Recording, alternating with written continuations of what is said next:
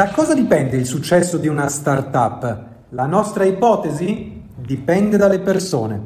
Your Room Startup Psychology Podcast è il progetto di edutainment dedicato a chi ama fare startup e lavorare in coworking.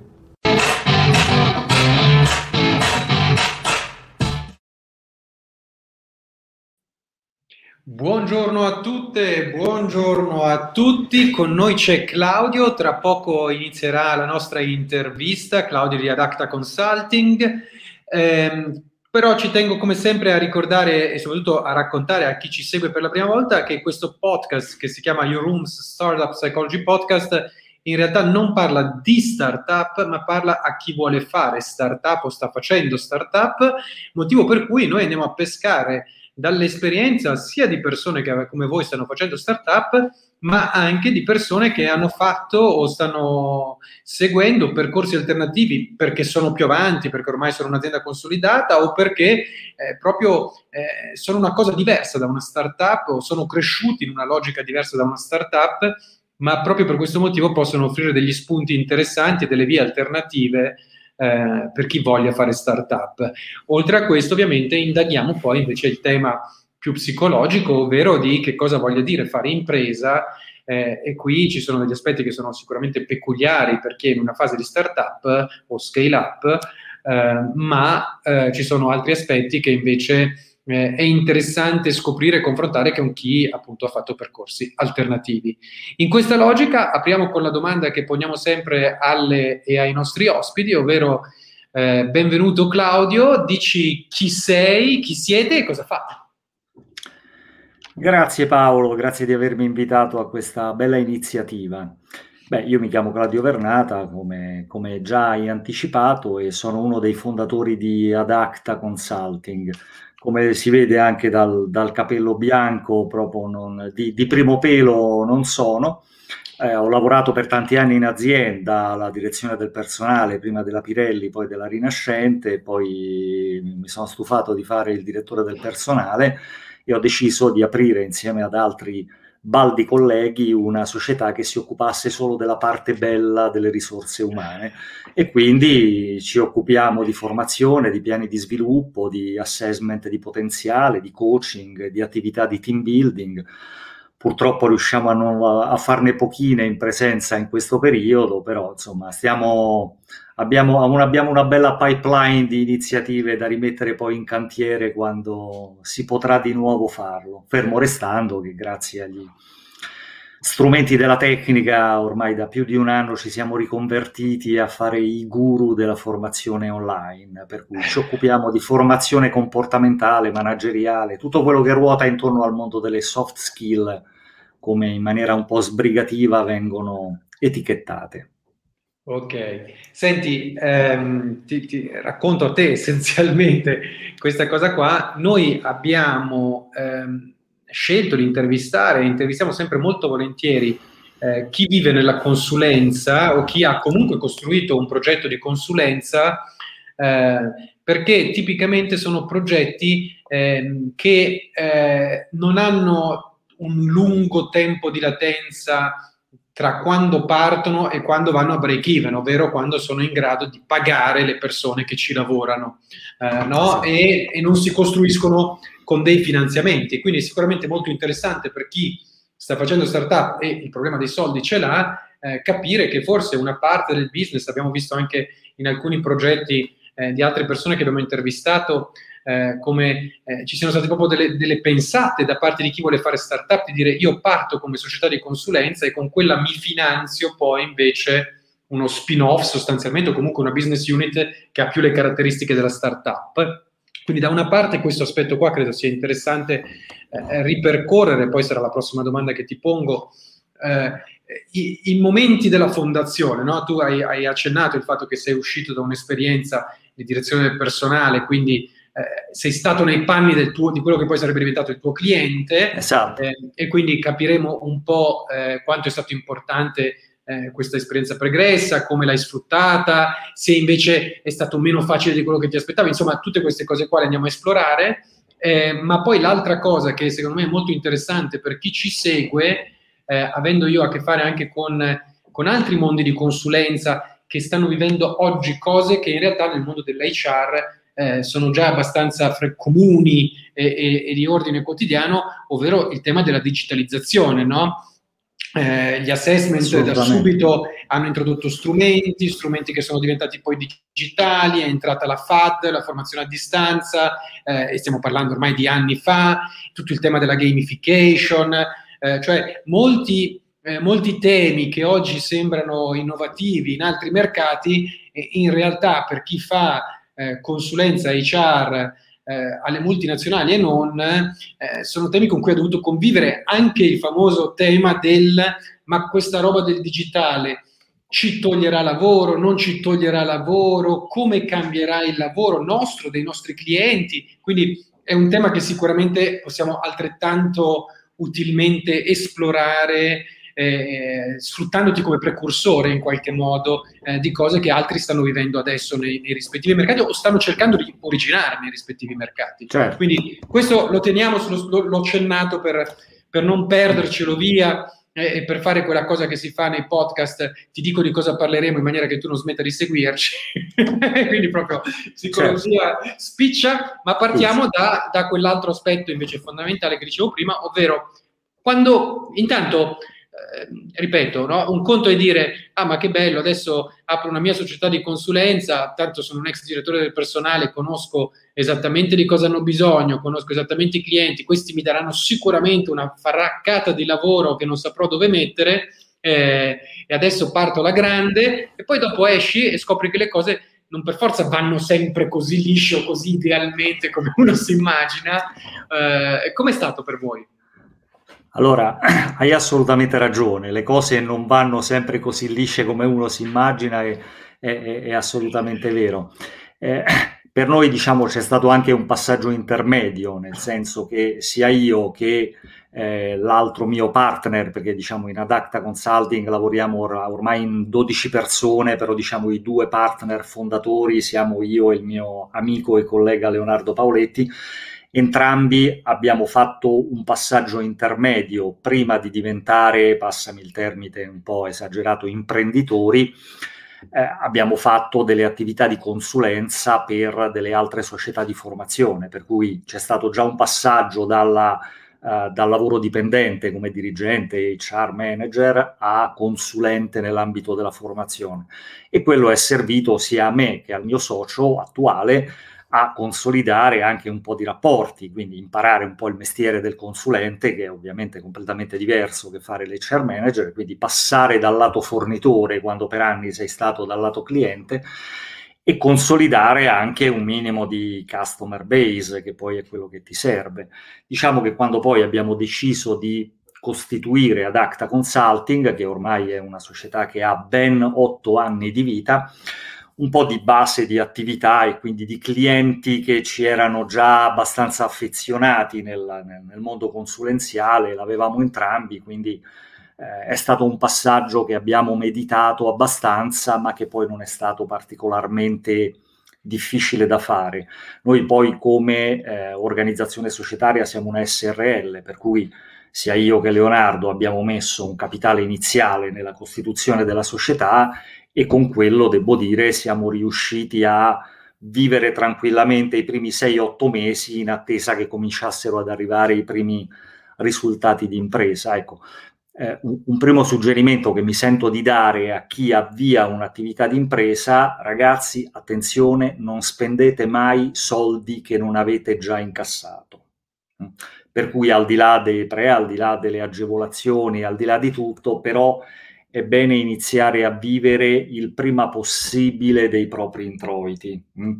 Per cui questo è quello che noi ci siamo dati come mantra nella gestione di Adacta Consulting, per cui eh, piuttosto aspettiamo a fare una spesa, non, non, non esageriamo, non investiamo troppo fino a quando non siamo in grado di pagarci gli investimenti con quello che stiamo già producendo come attività di impresa, perché altrimenti se diventi schiavo delle banche non ne viene fuori più. Per cui questo già lo lascerei come monito importante in fase di, in fase di avvio. Poi...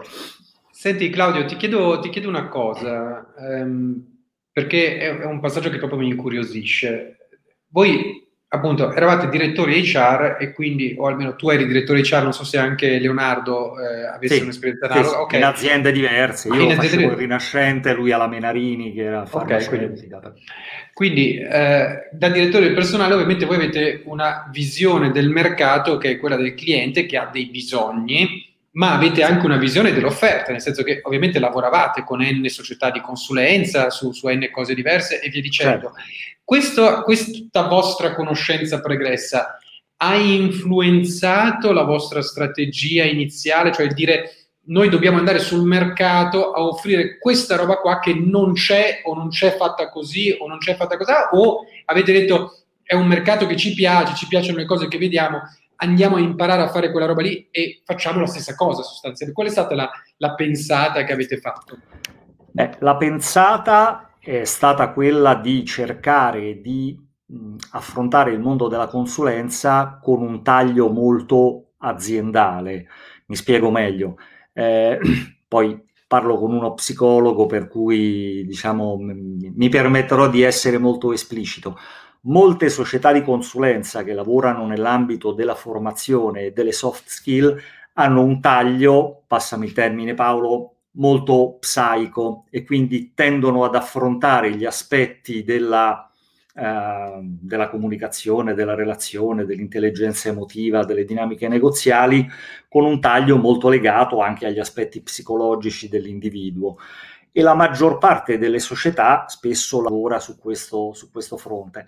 Noi essendo degli ex uomini di azienda e nessuno di noi essendo psicologo, io sono lavorato in legge, altri colleghi in scienze politiche, altre, abbiamo deciso di dare un taglio molto organizzativo alla nostra attività di consulenza, per cui cerchiamo di porci proprio come partner delle nostre aziende clienti e portiamo anche il nostro contributo da ex direttori del personale. Quindi cerchiamo di dare un taglio alle nostre attività di formazione molto concreto e molto basato su quello che poi i partecipanti si trovano a gestire realmente nella loro quotidianità aziendale.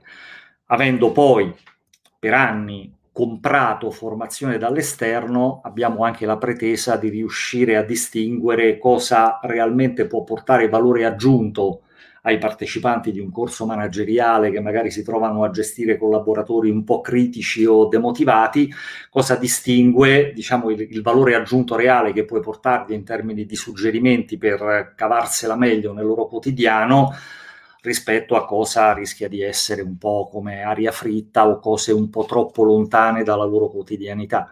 E devo dire che questo taglio nel complesso ha pagato perché poi insomma ormai abbiamo un buon numero di aziende di, di medie anche grandi e grandissime dimensioni che ci considerano dei fornitori partner affidabili e quindi ogni volta che c'è da avviare un percorso manageriale che abbia qualche minima criticità, insomma, pensano a noi, quindi questo ci fa anche piacere ci dà molta motivazione dal punto di vista professionale.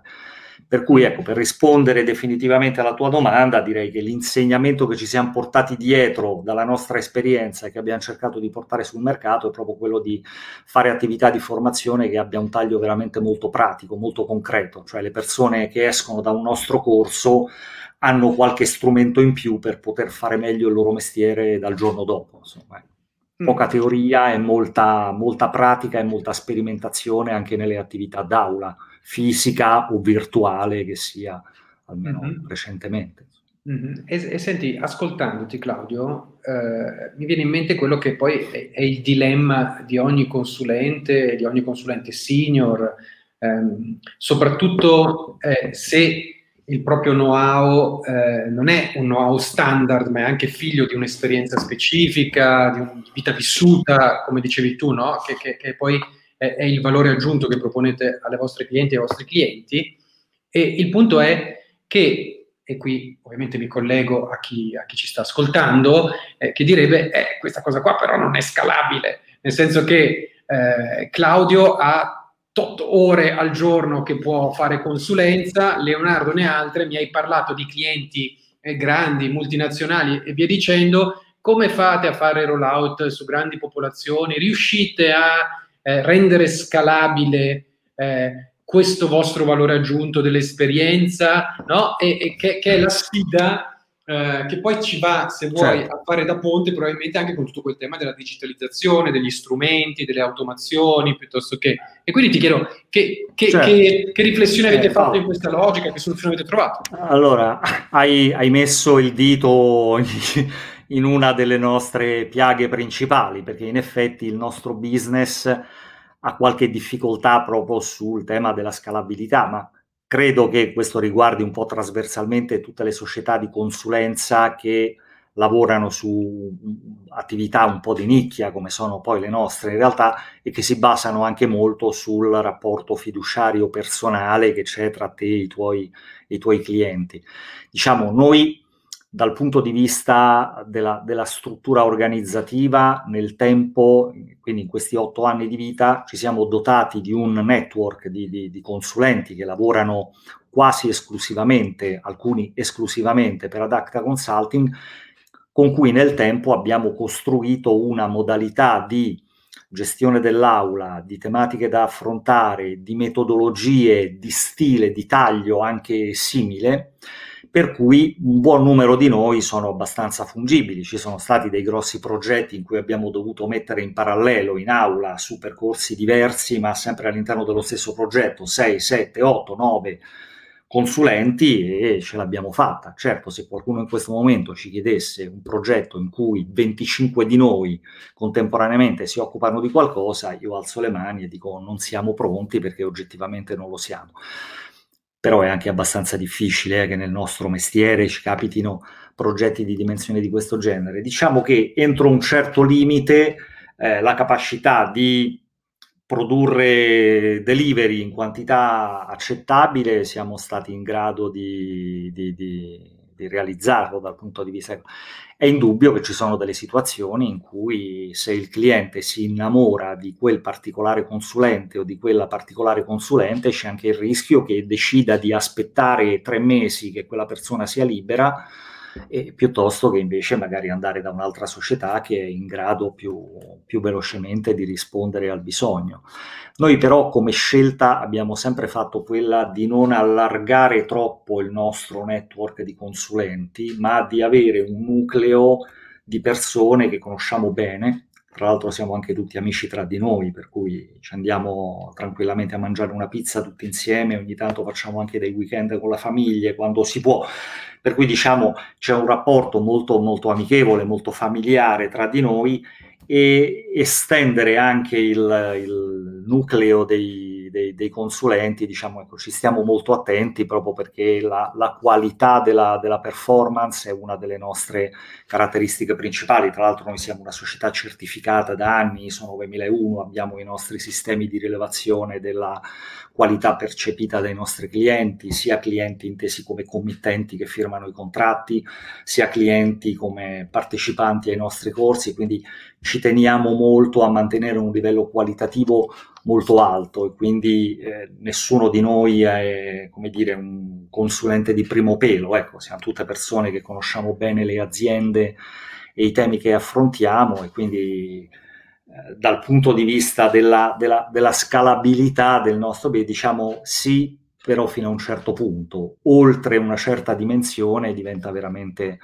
complicato per noi ma anche per altri. Io poi insomma, conosco parecchie altre società di consulenza che fanno il nostro stesso mestiere, o vai su dimensioni enormi, ci sono delle società, come saprai perfettamente, che hanno decine e decine di collaboratori che però magari lavorano per eh, tre giorni per la società X, quattro giorni per la società Y, ognuno si fa un po' il suo, la sua metodologia di lavoro e poi vende le sue giornate a varie società di consulenza. Noi preferiamo avere un nucleo di formatori più affezionato ad Adacta Consulting, di cui alcuni lavorano solo esclusivamente per noi. Questo ci aiuta a mantenere una unicità anche di gestione e anche una capacità di poter essere fungibili gli uni con gli altri entro appunto certi limiti. E senti, eh, questo mi porta al tema del digitale, no? Eh, da una parte, che impatto ha avuto su di voi, tu mi parli degli ultimi otto anni, quindi in effetti proprio in, un, in una fase in cui c'è stata una notevole accelerata, accelerazione, adesso non so, eh, oddio, otto anni fa qualcosa già c'era, eh, anche penso alla, alla, tua esperienza pregressa, no? ehm, non solo in transizione, ma anche proprio da direttore del personale, ehm, ma sicuramente in questi anni di, di strumenti, di, eh, di, uh, abbiamo intervistato in questa serie Maiko, quindi eh, che so che conoscete. Con nostri cari amici con cui collaboriamo insieme su alcuni progetti. Sì, sì. Esatto, e quindi eh, quanto questa possibilità di fruire di tool digitali o eventualmente anche di disegnarli ad hoc per i propri clienti, soprattutto se sono appunto eh, partner con cui hai una, una, frequentazione tale da poter dire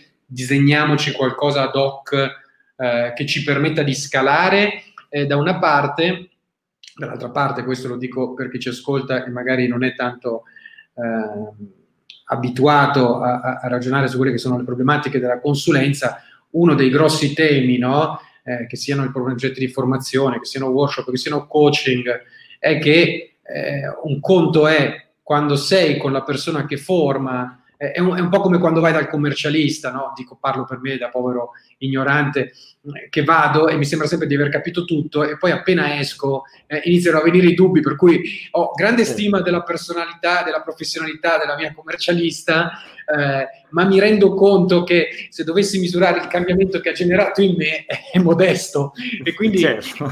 la, la, sfida è quella di avere del, degli strumenti che accompagnino le persone anche quando non siamo presenti con loro e quindi in qualche modo di estendere non solo in termini numerici, ovvero di aule ripetibili, ma anche di colmare lo spazio, no? tutte le app che ci sono eh, nel, nella logica del dare feedback, ricevere feedback, eh, eh, gestire, coordinare il team, cioè tutte le cose che eh, in realtà in molti casi sono state sviluppate da startup e vengono sviluppate da startup e che hanno fo- fortune alterne eh, all'interno dell'organizzazione. Ricordo una, una, una, una mia amica che, mh, che è nelle HR eh, di, di, una, multinazionale che mi diceva sì, eh, sono tutti bei tool, però finisce per essere una roba in più eh, da dover amministrare, perché ovviamente quando tu metti una roba su un computer di un dipendente ci sono anche tutta una serie di implicazioni eh, certo, complesse di cui tenere conto, anche di privacy, gestione dei dati e via dicendo, che non è detto che poi le persone usino però, perché tu puoi avere lo strumento più bello del mondo, ma se non lo usi rimane lì. È un po' come SAP, se vogliamo fare un esempio certo, macro, certo. che è il cruccio di molti. Certo, ma è chiaro che il, il, il concetto della digitalizzazione è poi un tema, un tema amplissimo. Io ovviamente posso vederlo lato mio e quindi per quello che riguarda poi le attività che noi svolgiamo nei confronti dei clienti. Fermo restando che dal punto di vista della commercialista, anch'io una commercialista, sono assolutamente d'accordo con quello che dicevi tu. Ti sembra di aver capito tutto, poi ti rendi conto che la devi richiamare perché non è tutto così chiaro. Ma a parte, a parte questo, eh, noi da un lato abbiamo avuto una, una piccola fortuna, ecco, uso questo termine, perché tra le nostre aziende clienti già, c'era già due o tre aziende multinazionali di, di, di buone dimensioni che già da anni erano abituati alla formazione a distanza. E quindi noi avevamo già ante pandemia sviluppato una serie di metodologie per gestire via Zoom o con altre piattaforme formazione a distanza in maniera come dire divertente, intelligente, stimolante, per cui non è stato particolarmente complicato per noi trasferire definitivamente in modalità webinar o virtual classroom, diciamo, le attività che poi per il 90% facevamo in presenza, ma che già per il 10% eravamo abituati a, a gestire in modalità virtuale. E in più c'era tutta la parte legata anche alle attività non di formazione d'aula, quindi gli assessment di valutazione piuttosto che le attività di coaching. Per le attività di coaching era già molto più facile, tieni presente che eh, quando anche negli anni scorsi devi fare un percorso di coaching con una persona che vive a Catania e tu sei a Milano, ti viene già naturale utilizzare strumenti diversi dal prendere l'aereo e andare a Catania o far venire su lui a Milano, per cui c'erano già una serie di abitudini e di consuetudini che poi in quest'ultimo periodo ovviamente si sono, si sono consolidate. Dal punto di vista degli strumenti digitali per la valutazione, per gli assessment, per i feedback, il mercato ne offre tantissimi. Io poi faccio ovviamente pubblicità ai nostri amici di Microsoft sono eh, realmente molto bravi nel loro mestiere, però gran parte delle cose che dici tu poi dipendono dall'azienda cliente. Ci sono delle aziende che hanno culturalmente già fatto il salto. Io conosco delle aziende, adesso senza fare nomi e cognomi, però tra le nostre aziende clienti ti assicuro che ci sono delle aziende che già da quattro anni avevano abolito, quindi ti parlo dal 2017, abolito la formazione in presenza, tutte le attività di formazione di qualunque genere si appoggiavano su una loro piattaforma proprietaria sviluppata con l'appoggio di un partner esterno e ogni dipendente di quell'azienda ormai da anni è abituato a costruirsi il suo percorso di formazione che condivide poi con il suo capo e poi va sulla piattaforma e si eh, come dire, autoeroga in modalità esclusivamente in e-learning tutte le attività di formazione di cui ha bisogno, dal corso di inglese al corso di Excel, al corso sulla leadership o sulle tecniche negoziali se sono un buyer e devo implementare determinate cose. Per cui ci sono aziende che sono già culturalmente avanti da tempo e altre che non ti nascondo col mondo digitale stanno ancora facendo a pugni. Ci sono delle aziende, anche qui non farò nome e cognome, che hanno bloccato tutte le attività di formazione in attesa di poter tornare in presenza e quindi da più di un anno non stanno facendo assolutamente niente. Fortunatamente per noi sono una minoranza dei nostri clienti, però veramente dal punto di vista valoriale ci sono delle aziende che stanno cavalcando molto bene la situazione perché erano già eh, culturalmente abituati a farlo e ci sono delle aziende che indipendentemente da tutto faticano realmente a, diciamo, ad avere un approccio un po' più avanzato rispetto a strumenti che ormai ti consentono in maniera molto più agile, molto più facile, efficiente e anche risparmiosa, se mi passi questo aggettivo orrendo, però così, poi alla fine utilizzando degli strumenti digitali riesci anche ad ottenere risultati più o meno analoghi a quello che faresti con, con strumenti in presenza, ma risparmiando moltissimo dal punto di vista logistico, dal punto di vista dei tempi, dal punto di vista dell'aggregazione delle persone. Economico. Certo, sì, sì, sì, banalmente dal punto di vista economico però non è, non, è così, non è così semplice. Cose che sembrerebbero scontate, ti rendi conto frequentando il mondo delle aziende, che in alcune tipologie di aziende fatica ancora molto a passare come, come concetto. Eh? Senti, non, è, non, è, assolutamente scontato. Ovviamente la tentazione, ma questo ce lo, ce lo, ce lo teniamo per un caffè, sarebbe di ragionare sulle, sulle modalità di acquisto, quanto si riconosca valore a certe attività e via dicendo, ma è una roba specifica delle certo. consulenze, certo. mentre io sto pensando a chi ci ascolta in questo momento, quindi alle persone che vogliono fare startup e um, quello che, che mi incuriosisce ascoltandoti, che credo possa essere interessante per queste persone, è la riflessione rispetto al fatto che tu ovviamente quando sei arrivato sul mercato eh, ti eri fatto un'idea chiara di che cosa avessero bisogno eh, le tue clienti e i tuoi clienti che sia la digitalizzazione, che sia il, il, tema dei contenuti, del taglio, dell'approccio e di tutte queste cose qua. E hai detto prima, no? giustamente, hai individuato ehm, un'offerta che esprimesse questo valore aggiunto in maniera chiara, in maniera programmatica. Eh, però sappiamo benissimo che non tutti i clienti, e questo non vale solo per il digitale come dicevi adesso, la vedono come la vediamo noi. Eh, e quindi eh, lì c'è sempre il discorso di capire quanto devo ascoltare i miei clienti, anche quando dicono cose che sembrano apparentemente il contrario di quello che dico io. Per cui mi dicono, eh, ma io vorrei quella nuova teoria, o vorrei quel nuovo modello che ho visto che mi piaceva tanto, ho letto il libro di, ma non potete farmi un'aula su quella roba lì, no? Che dici, ma, scusa, ma fai le cose che servono, perché stai a perdere tempo con queste robe qua che non c'entrano niente?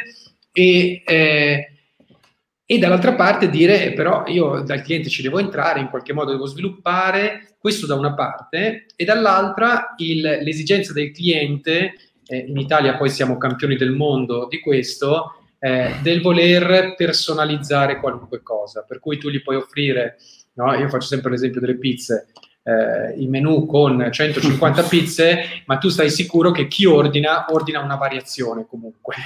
Sì. Quindi che tu pensi di cavartela... mozzarella ma senza acciughe.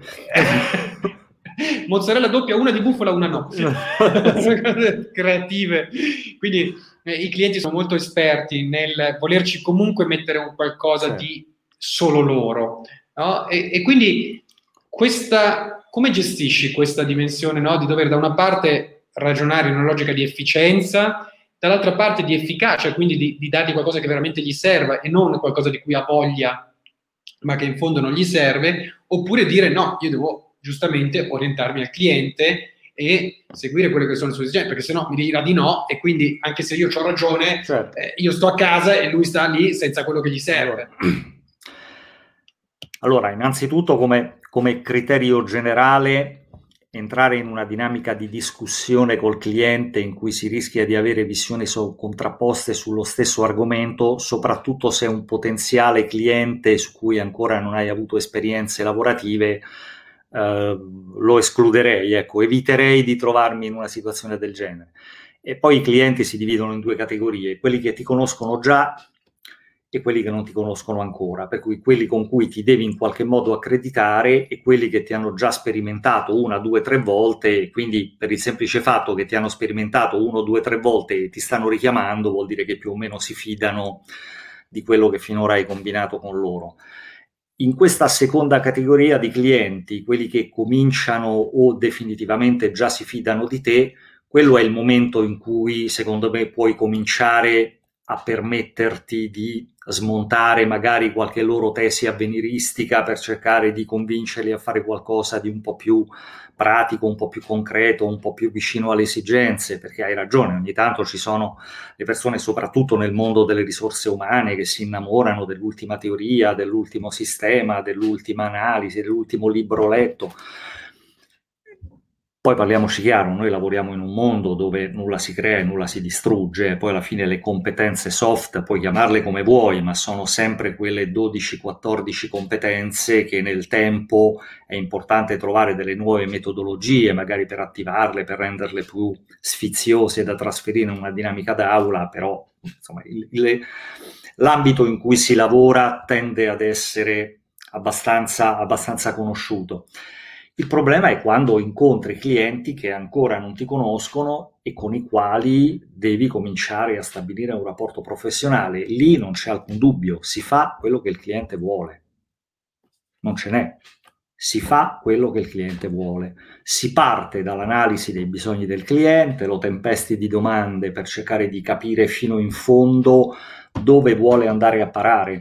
Noi abbiamo una una metodologia di analisi dei fabbisogni del cliente che parte da una serie di riflessioni strutturate che devono portare il cliente a risponderti in maniera molto precisa alle seguenti domande. Quando una persona viene in aula per affrontare questo argomento, secondo te, quando si alza dal banco, fisico o virtuale che sia, cosa deve avere appreso? Quali comportamenti deve aver metabolizzato? Cosa deve cambiare nella sua vita professionale dal prima al dopo l'intervento. Tu mi devi dire quelle cose, poi io provo a metterti giù un programma di attività che ti ripropongo, su cui ci confrontiamo, che cerca di intercettare il tuo bisogno. Vuoi provare la nuova metodologia di casa? Ce la mettiamo dentro. L'importante è che mi dici prima qual è l'obiettivo finale che vuoi centrare in maniera tale che i nostri docenti in aula, anche utilizzando quella metodologia, riescano a ad andare verso l'obiettivo finale che ti vuoi porre. Però dal punto di vista della relazione negoziale col cliente, io ritengo sempre molto opportuno nelle fasi iniziali di relazione con un potenziale nuovo cliente andare molto verso quello che vuole lui, molto verso che vuole anche perché è quello che noi diciamo nelle nostre comunicazioni. Noi ci consideriamo una società molto, molto flessibile, in grado di customizzare gli interventi sui fabbisogni del cliente, in grado di trasformare in una experience formativa interessante qualunque tipo di tematica e quindi contraddiremmo anche la nostra stessa mission se nel momento in cui il cliente ci chiede ma voi siete in grado di fare una roba del genere, noi diciamo di no. Noi siamo in grado di fare tutto, poi vedere come, però eh, adesso. Senti, ti incalzo, ti incalzo non, ci crederai, non ci crederai, ma in questi giorni, mentre noi stiamo amabilmente eh, chiacchierando su, su, su, questa piattaforma, ci sono dei miei colleghi che stanno gestendo online delle attività di formazione basate sull'Ego Sirius Play. Certo. Ci sono dei dipendenti di una nostra azienda cliente che in questo momento hanno davanti a sé e davanti al computer pezzi di Lego con cui stanno costruendo delle cose, per cui noi abbiamo comprato il Lego, tramite Amazon l'abbiamo spedito a casa di tutti e tutti sincronizzati, adesso 60 persone stanno montando i loro mattoncini Lego davanti al computer per far poi vedere a tutti gli altri cosa stanno combinando. Per cui non ti nascondo che quando l'azienda in questione ci chiamò per dire ma voi riuscite a fare il Lego online? Abbiamo detto il Lego online, ma come vi viene in mente? Non gli abbiamo detto così, gli abbiamo detto certo che sì. E, e adesso stiamo che... facendo il Lego online. E tu sai che dopodomani ci sarà uh, col QR code uh, fai la foto e quella cosa va online e si trasforma in un prototipo digitale che puoi connettere con gli altri, quindi questo, questo è il mondo che, che stiamo, che stiamo sviluppando. Nel, nell'iperspazio. Ti incalzo, ti incalzo. Intanto dico, dico, alle persone che ci stanno ascoltando, seguiteci perché tra poco voglio sottolineare un paio di punti a cui ha fatto riferimento Claudio implicitamente, eh, che credo siano molto importanti in una logica eh, di sviluppo, di business development, ma eh, voglio arrivare ad un'altra, ecco, un, mettere il dito in un'altra piaga della consulenza tipico, eh, soprattutto eh, di quelle che potremmo definire boutique, nel senso che appunto non sei una multinazionale della consulenza, no? Eh, quando ti affacci su eh, progetti ehm, eh, con grandi, grandi, clienti, tipicamente HR incarica una, due, tre almeno, ma tipicamente su, sui tre, diciamo, società di consulenza a cui chiede lo stesso progetto sostanzialmente. Cioè, no? eh, molto e, spesso sono delle gare vere e proprie su portali, per cui certo, sono, dipende sono dalle delle, dimensioni dell'azienda, ma... Sono delle gare, ci sono anche dei passaggi poi informali a latere e via dicendo. Il rischio o il timore che, che, che, ho, che ho visto, anche di questo sono stato anche testimone in molti casi, è quello di dire, ecco, adesso io gli faccio il progetto più bello, loro quel progetto lo girano alla multinazionale di turno, così io ho il progetto che è fatto come va fatto, perché è, è frutto di una proprietà intellettuale, cioè di una, di, una, di, una, di una, prestazione intellettuale raffinata, che è quella del, del, dell'esperto, eh, ma lo faccio fare a quello della multinazionale che mi garantisce il rollout a livello mondo eh, in maniera standard e quindi ho eh, diciamo i vantaggi di entrambe le parti. Eh, certo. Perché questo? Perché, questo lo dico per chi ci ascolta, eh, in realtà la cosa di più grande valore, quello a cui facevi così a cielo, no? l'analisi dei bisogni, è la cosa che non ti pagano se poi non fai il progetto. Quindi eh, chi fa consulenza sa bene che quando tu vai lì e fai la cosa che vale di più di tutto, di tutto quello che farai, più del coaching, più della formazione, più dell'aula, che è mettere a fuoco esattamente qual è il bisogno e qual è la soluzione che risponde a quel bisogno, è una cosa che viene pagata solo ammortizzandola eh, sul, sul rollout con le giornate di cosiddetta delivery, no? in cui poi certo. esegui il progetto. Quindi se tu quel progetto non lo prendi, quella cosa non ti viene pagata, ma anzi corri il rischio che venga data a qualcun altro, in realtà sarebbe illegale ovviamente, eh, però questa è, è la prassi. Però è un Quindi, rischio, è un rischio come, che si corre, certo. Come vi gestite? Perché poi dopo stringi stringi di cosa stiamo parlando. Come ti gestisci nel dire il mio valore, appunto, non riesco a monetizzarlo subito, devo quindi espormi rispetto a questo valore, ma devo anche tutelarlo da un'altra parte, no? Come, faccio, come fai a, a bilanciare questa, questa doppia dimensione?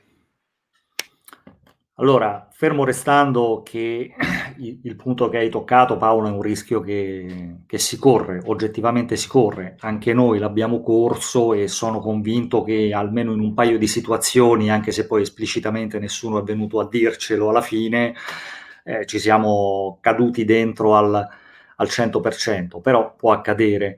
Eh, tra l'altro nel nostro, nel nostro, mondo ci se ne accorge anche abbastanza velocemente. Quando parte una gara e già nel capitolato di progetto ti trovi qualcosa che è già eh, come dire, un po' troppo specifico per essere considerata una semplice macro progettazione, il rischio che poi quello che tu presenti possa essere dato alla, a chi fa pagare di meno la delivery, per essere chiari, eh, senza dover pagare la progettazione a chi l'ha fatta, è un rischio che si corre però purtroppo temo che vada corso, soprattutto in determinati contesti. Poi nel nostro mondo non accade spessissimo, e adesso lo, lo dico molto, molto tranquillamente, eh, si può arrivare a un livello di macro progettazione generale in cui ovviamente un'azienda, una grossa multinazionale o una grossa banca italiana o qualche compagnia energetica italiana di quelle che iniziano per E, che è abituata a fare gare, eccetera, ti chieda una macro progettazione di come affronteresti un determinato argomento e sulla base di quello poi una valorizzazione delle tue attività, però sicuramente il materiale che tu fornisci non è assolutamente sufficiente perché poi qualcuno lo possa prendere così com'è ed erogare un corso. C'è comunque necessità di ulteriori approfondimenti, diciamo 9 volte su 10 le richieste di offerta quando vengono avanzate a più società si limitano ad un'attività di macro progettazione, quindi qualche pagina in cui uno spiega come affronterebbe il tema, eccetera. Quando ti chiedono la micro progettazione, quindi entrare già nel dettaglio di cosa si fa minuto per minuto di ogni sessione d'aura, lì, ecco, puzza di bruciato può cominciare a, a sentirsi, a meno che dall'altra parte non ci sia l'HR innamorato della progettazione che a sua volta vuole verificare proprio per filo e per segno cosa avvenga in ogni minuto di, di attività formativa, eccetera. però è un rischio che, che si corre e che credo vada, vada, assolutamente corso, soprattutto quando si tratta di, eh, come dire, condizio sine qua non per essere ammesso a gara. L'alternativa è non partecipare. E quindi sai, se l'alternativa è non partecipare o non partecipi, perché non vuoi correre il rischio che qualcuno ti rubi la proprietà intellettuale di quello che hai elaborato, oppure partecipi sapendo che sia tu che tutti gli altri che stanno partecipando alla gara stanno correndo lo stesso rischio. E poi dipende, ovviamente, tutto si basa, alla fine su queste gare, tutto si basa molto eh, sulla un po' sull'originalità di quello che proponi, però ormai l'esperienza mi ha insegnato che molto si basa anche sulla quotazione a giornata o a mezza giornata dei docenti che mandi, che mandi in aula, soprattutto sui progetti di grandi dimensioni. E purtroppo per vendere qualità il mondo della formazione non, negli ultimi anni non è proprio il, il mondo migliore. Ecco, diciamo che bisogna trovare sempre il, il, corretto punto di equilibrio tra un prezzo accettabile per il cliente e la remunerazione di quello che pensi sia utile per il valore che tu stai, che tu stai producendo. Eh, forse un po' il punto più difficile. Infatti non è un caso se nessuna società di consulenza, almeno di quelle che conosco io, ha dei listini prezzi fissi ci sono dei clienti con cui si negoziano le attività anche dal punto di vista della quantità delle, delle, delle attività che fai, dell'originalità delle attività che fai, del livello delle persone che se ne occupano. Per cui credo che la situazionalità, che già è una caratteristica importante degli esseri umani in generale, per chi fa consulenza nel nostro mondo, a maggior ragione in questa fase storica, sia una delle, delle soft skill più, più, importanti in assoluto, eh, cioè la capacità di modificare anche il tuo atteggiamento e le tue modalità di relazione e anche le tue politiche di business in funzione del progetto, in funzione del cliente e di quello che vuoi, che vuoi portare a casa. So allora, di averti risposto solo parzialmente, però... È... Ma no, no, no, anzi, eh, sono, sono, tutti spunti molto interessanti. Prova a rimetterli in ordine, eh, traducendoli, no? Eh, pensando appunto a chi ci ascolta. Eh, e una cosa che mi viene da dire è questa, che eh, eh, mentre tutto quello che è strumento digitale ovviamente beneficia eh, del fatto di essere standard e, e, quindi di generare delle efficienze, eh, dall'altro ci vuole un terminale alla fine eh, che quelle efficienze le sappia ammortizzare e customizzare per il, per il singolo cliente e quindi pensare a modelli di business dove eh, ci sia eh, questo, eh, questo, aspetto eh, è molto importante. Eh, penso per analogia, per, di, per dirne due enormi, no? Uber, eh, tu fai tutto tramite un'app, una società del tutto aerea, però poi c'è quello che guida che comunque ti parla. E tu comunque dai una valutazione di quello che ti ha guidato, ha portato, e quindi eh, l'autista non solo è quello che porta la macchina, ma è anche quello che ammort- ammortizza no? eh, quel, quel, quell'aspetto umano. Penso a Airbnb, dove è la persona che ti accoglie, non ti accoglie, ti gestisce nella messaggistica di eh, dove trovi cosa e via dicendo, no? il famoso host eh, fa una grossa differenza rispetto, eh, cioè per il successo del progetto Airbnb. Eh, quindi eh, credo che questa continuità nelle varie industrie eh, tra aspetti più standardizzati e poi un terminale umano che in qualche modo eh, generi quel valore aggiunto dell'esperienza e quella, quella sensazione di servizio personalizzato sia un primo punto da tenere presente. Cioè, chi disegna una startup non deve per forza pensare di customizzare tutto mettendolo a sistema, ma può pensare che ci sono gli esseri umani a un certo punto, che siano gli user stessi, che sia la community, che sia il cliente, che sia un partner eh, intermediario e via dicendo, che possono svolgere questa funzione.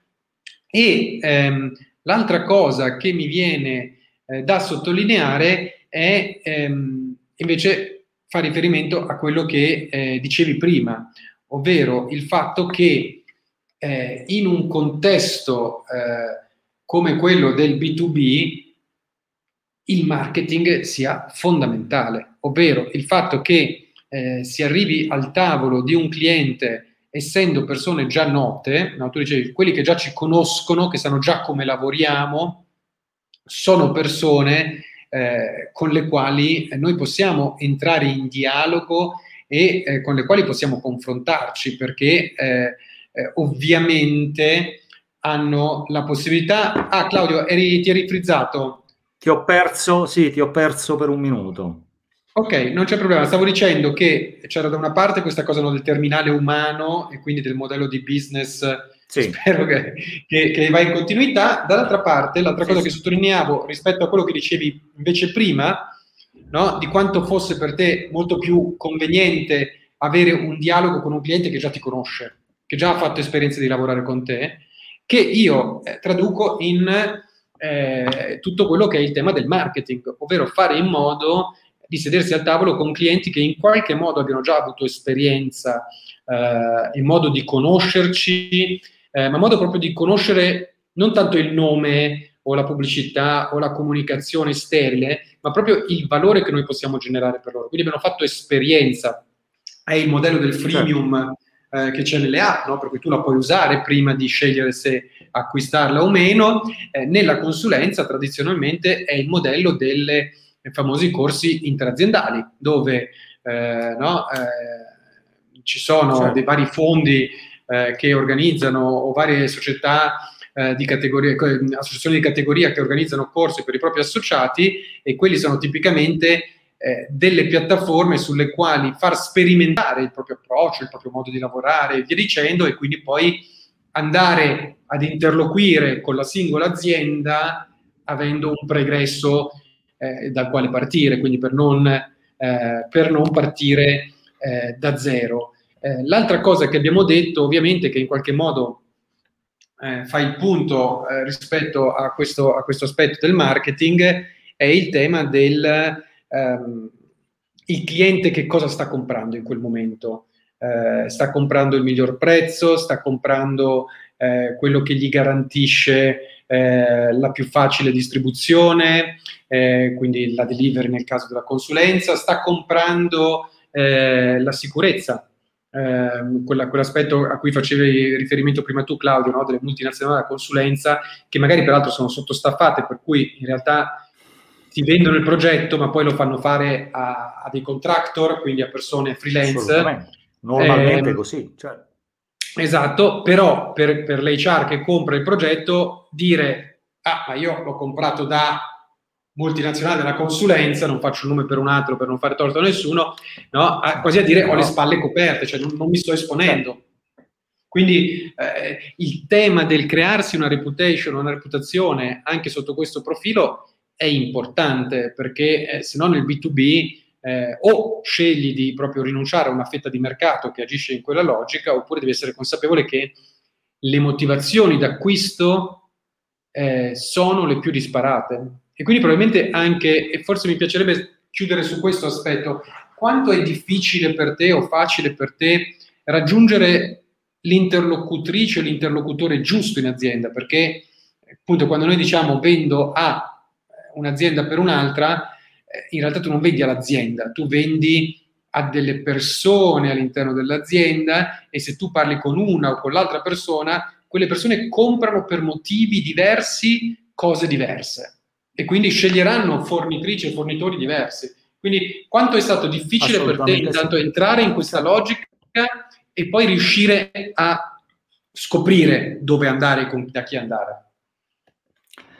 Allora, entrare nella logica non è semplice perché veramente le motivazioni d'acquisto possono essere molto diverse. Eh? Ci sono degli HR manager illuminati che comprano formazione realmente con il solo obiettivo di sviluppare le competenze dei propri collaboratori, ma ci sono anche altri che comprano formazione per il semplice fatto che hanno un budget da consumare e più giornate fanno, più, più, risultano operativi all'interno della loro azienda e quindi cercano il prezzo minore a giornata in maniera tale che con lo stesso budget comprano la maggior quantità di giornate possibili. Come ci sono anche quelli che invece puntano semplicemente al nome, per cui se devo iscrivere qualcuno ad un corso a catalogo lo iscrivo a quello della scuola di Palo Alto che suona figo già dal nome, piuttosto che se devo comprare un corso eh, vado dalla società di consulenza che tutti conoscono e che quindi nessuno mi potrà mai dire ma chi hai chiamato? Caso ho chiamato i migliori sulla piazza, eccetera. Poi magari in aula va il, il 29enne che un'azienda dal vivo non l'ha mai vista in vita sua e che magari è stato preso per, per il contratto. E noi ne siamo venuti fuori in una maniera molto semplice. Quello che tu dicevi prima dei corsi a catalogo, dei corsi interaziendali, al di là che ce li abbiamo anche noi nel nostro nella tipologia di attività, però non vanno moltissimo. Eh. Tieni presente che il mondo dei corsi interaziendali a catalogo è un mondo che ha perso molto di valore negli ultimi anni. Funzionano bene alcune associazioni di categoria, noi collaboriamo con due o tre di queste che hanno degli associati che a prezzi modici si iscrivono a dei corsi gestiti poi da società esterne, per cui quello un pochino funziona. Però noi abbiamo deciso di essere molto generosi dal punto di vista dell'offerta e quindi noi almeno tre o quattro volte l'anno, in genere una volta a trimestre, quando si poteva si faceva in presenza, adesso li facciamo online, organizziamo degli eventi di formazione gratuiti in cui invitiamo tutte le persone che fanno parte del nostro network, noi abbiamo adesso insomma, una, una newsletter che arriva a parecchie centinaia di, di aziende clienti e quindi le invitiamo tutte fino a saturamento, a saturazione delle, dei posti disponibili a delle attività di formazione gratuite per sperimentare data consulting. E quindi offriamo due o tre ore di formazione, l'ultima l'abbiamo fatta poche settimane fa sulla potenza della voce come complemento molto importante nel public speaking e nelle capacità comunicative, per cui diciamo offriamo attività di formazione gratuitamente alle aziende non clienti, anche a quelle già clienti, ma soprattutto a quelle che ancora non ci conoscono, per fargli sperimentare in diretta alcune, alcune, modalità di formazione e ci rendiamo conto che poi è il modo migliore per far sì che quando uno voglia di spendere dei soldi per fare delle attività, magari pensa, pensi a te piuttosto che a qualcun altro di cui magari ha visto il sito ma che non ha mai sperimentato impresa diretta. Per cui dal punto di vista delle attività di marketing, e noi le abbiamo sperimentate di tutte, eh. abbiamo comprato le campagne pubblicitarie su LinkedIn e su Facebook, abbiamo partecipato a convegni organizzati da, da quelle società che ti scrivono perché organizzano i convegni sui, sui temi di tuo interesse, eccetera. E alla fine ci siamo resi conto che la cosa più utile per eh, generare dei lead positivi è proprio quello di far vedere quello che fai offrendo gratuitamente a un panel di tuoi potenziali clienti quello che faresti a pagamento nel momento in cui ti scritturano per una, per una qualunque attività. E facendo in questo modo devo dire che nel tempo abbiamo generato una serie di, di lead interessanti. Poi chiaro che sempre come dire, attività di promozione commerciale tenendo presente che dal punto di vista poi del marketing, anche qui butto un piccolo, un piccolo semino, almeno per quella che è la mia esperienza, ma anche un mio principale convincimento, attenzione a non trascurare i clienti che già avete per inseguire quelli che non avete ancora. Eh. Prima mi accerto al 100% che i miei clienti fedeli rimangano fedeli, poi quando ne sono certo al 100%, diciamo pure al 1000%, comincio a dedicare tempo a cercare clienti che non ho ancora. Senti Claudio, intanto grazie per questo, per questo spunto eh, che, che, che, espando ulteriormente nel dire fai di più di quello che fai bene prima di iniziare a fare altro. Anche, certo. no? in, senso, in, senso, più certo. ampio, quindi assolutamente colgo, colgo lo spunto. Eh, ti faccio un'ultima domanda eh, che è questa. Um, cosa all'epoca ha fatto sì che tu eh, da eh, eri dirigente, immagino, come direttore sì. HR. Eh, che ha la macchina, che ha la tredicesima, la quattordicesima, le ferie pagate, eh, e immagino tu sapessi che tutte queste cose poi eh, magari hai una persona che ti fa la segreteria, hai dei dipendenti a cui puoi dire cose, di fare cose e via dicendo, insomma, un mondo sì. che è veramente diverso da quello del consulente indipendente, no? quello non da multinazionale, e che, che cosa ti ha fatto dire, ma sai che c'è? Ma io vado a fare una cosa dove eh, se sto male non mi pagano, eh, se vado in vacanza non mi pagano, eh, se voglio la macchina me la pago. Me la pago. Eh, Paolo, è una questione di, di, motivazioni, che poi è un tema che spesso tocchiamo anche noi nei nostri corsi. Le motivazioni cosa sono? Sono la, la benzina che hai dentro e che ti spingono a cercare delle cose e ad abbandonarle delle altre quando delle motivazioni vengono meno.